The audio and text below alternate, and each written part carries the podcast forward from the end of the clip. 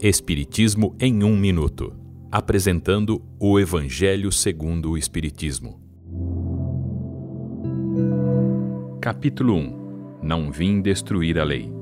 Instruções dos Espíritos. A nova era. A vinda de Jesus Cristo à Terra trouxe luz sobre as trevas.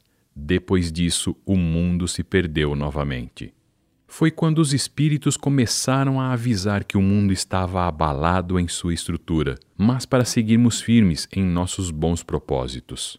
Esses espíritos, que são mensageiros divinos, estimulam a fé para que todo aquele que trabalha a favor do bem seja ouvido.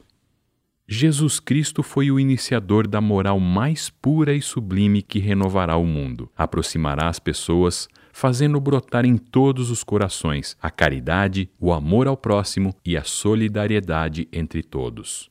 A transformação que surge é moral e não material. A cada um a sua missão, a cada um a sua obra. Somos como minúsculos grãos de areia. Sem a união desses grãos, não se erguem as grandes montanhas.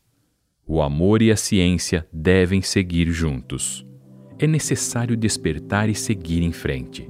A lei dos mundos é a lei do progresso. Esta é uma livre interpretação. Livros consultados: O Evangelho segundo o Espiritismo de Allan Kardec, edição 3 em francês e edição 131 da FEB.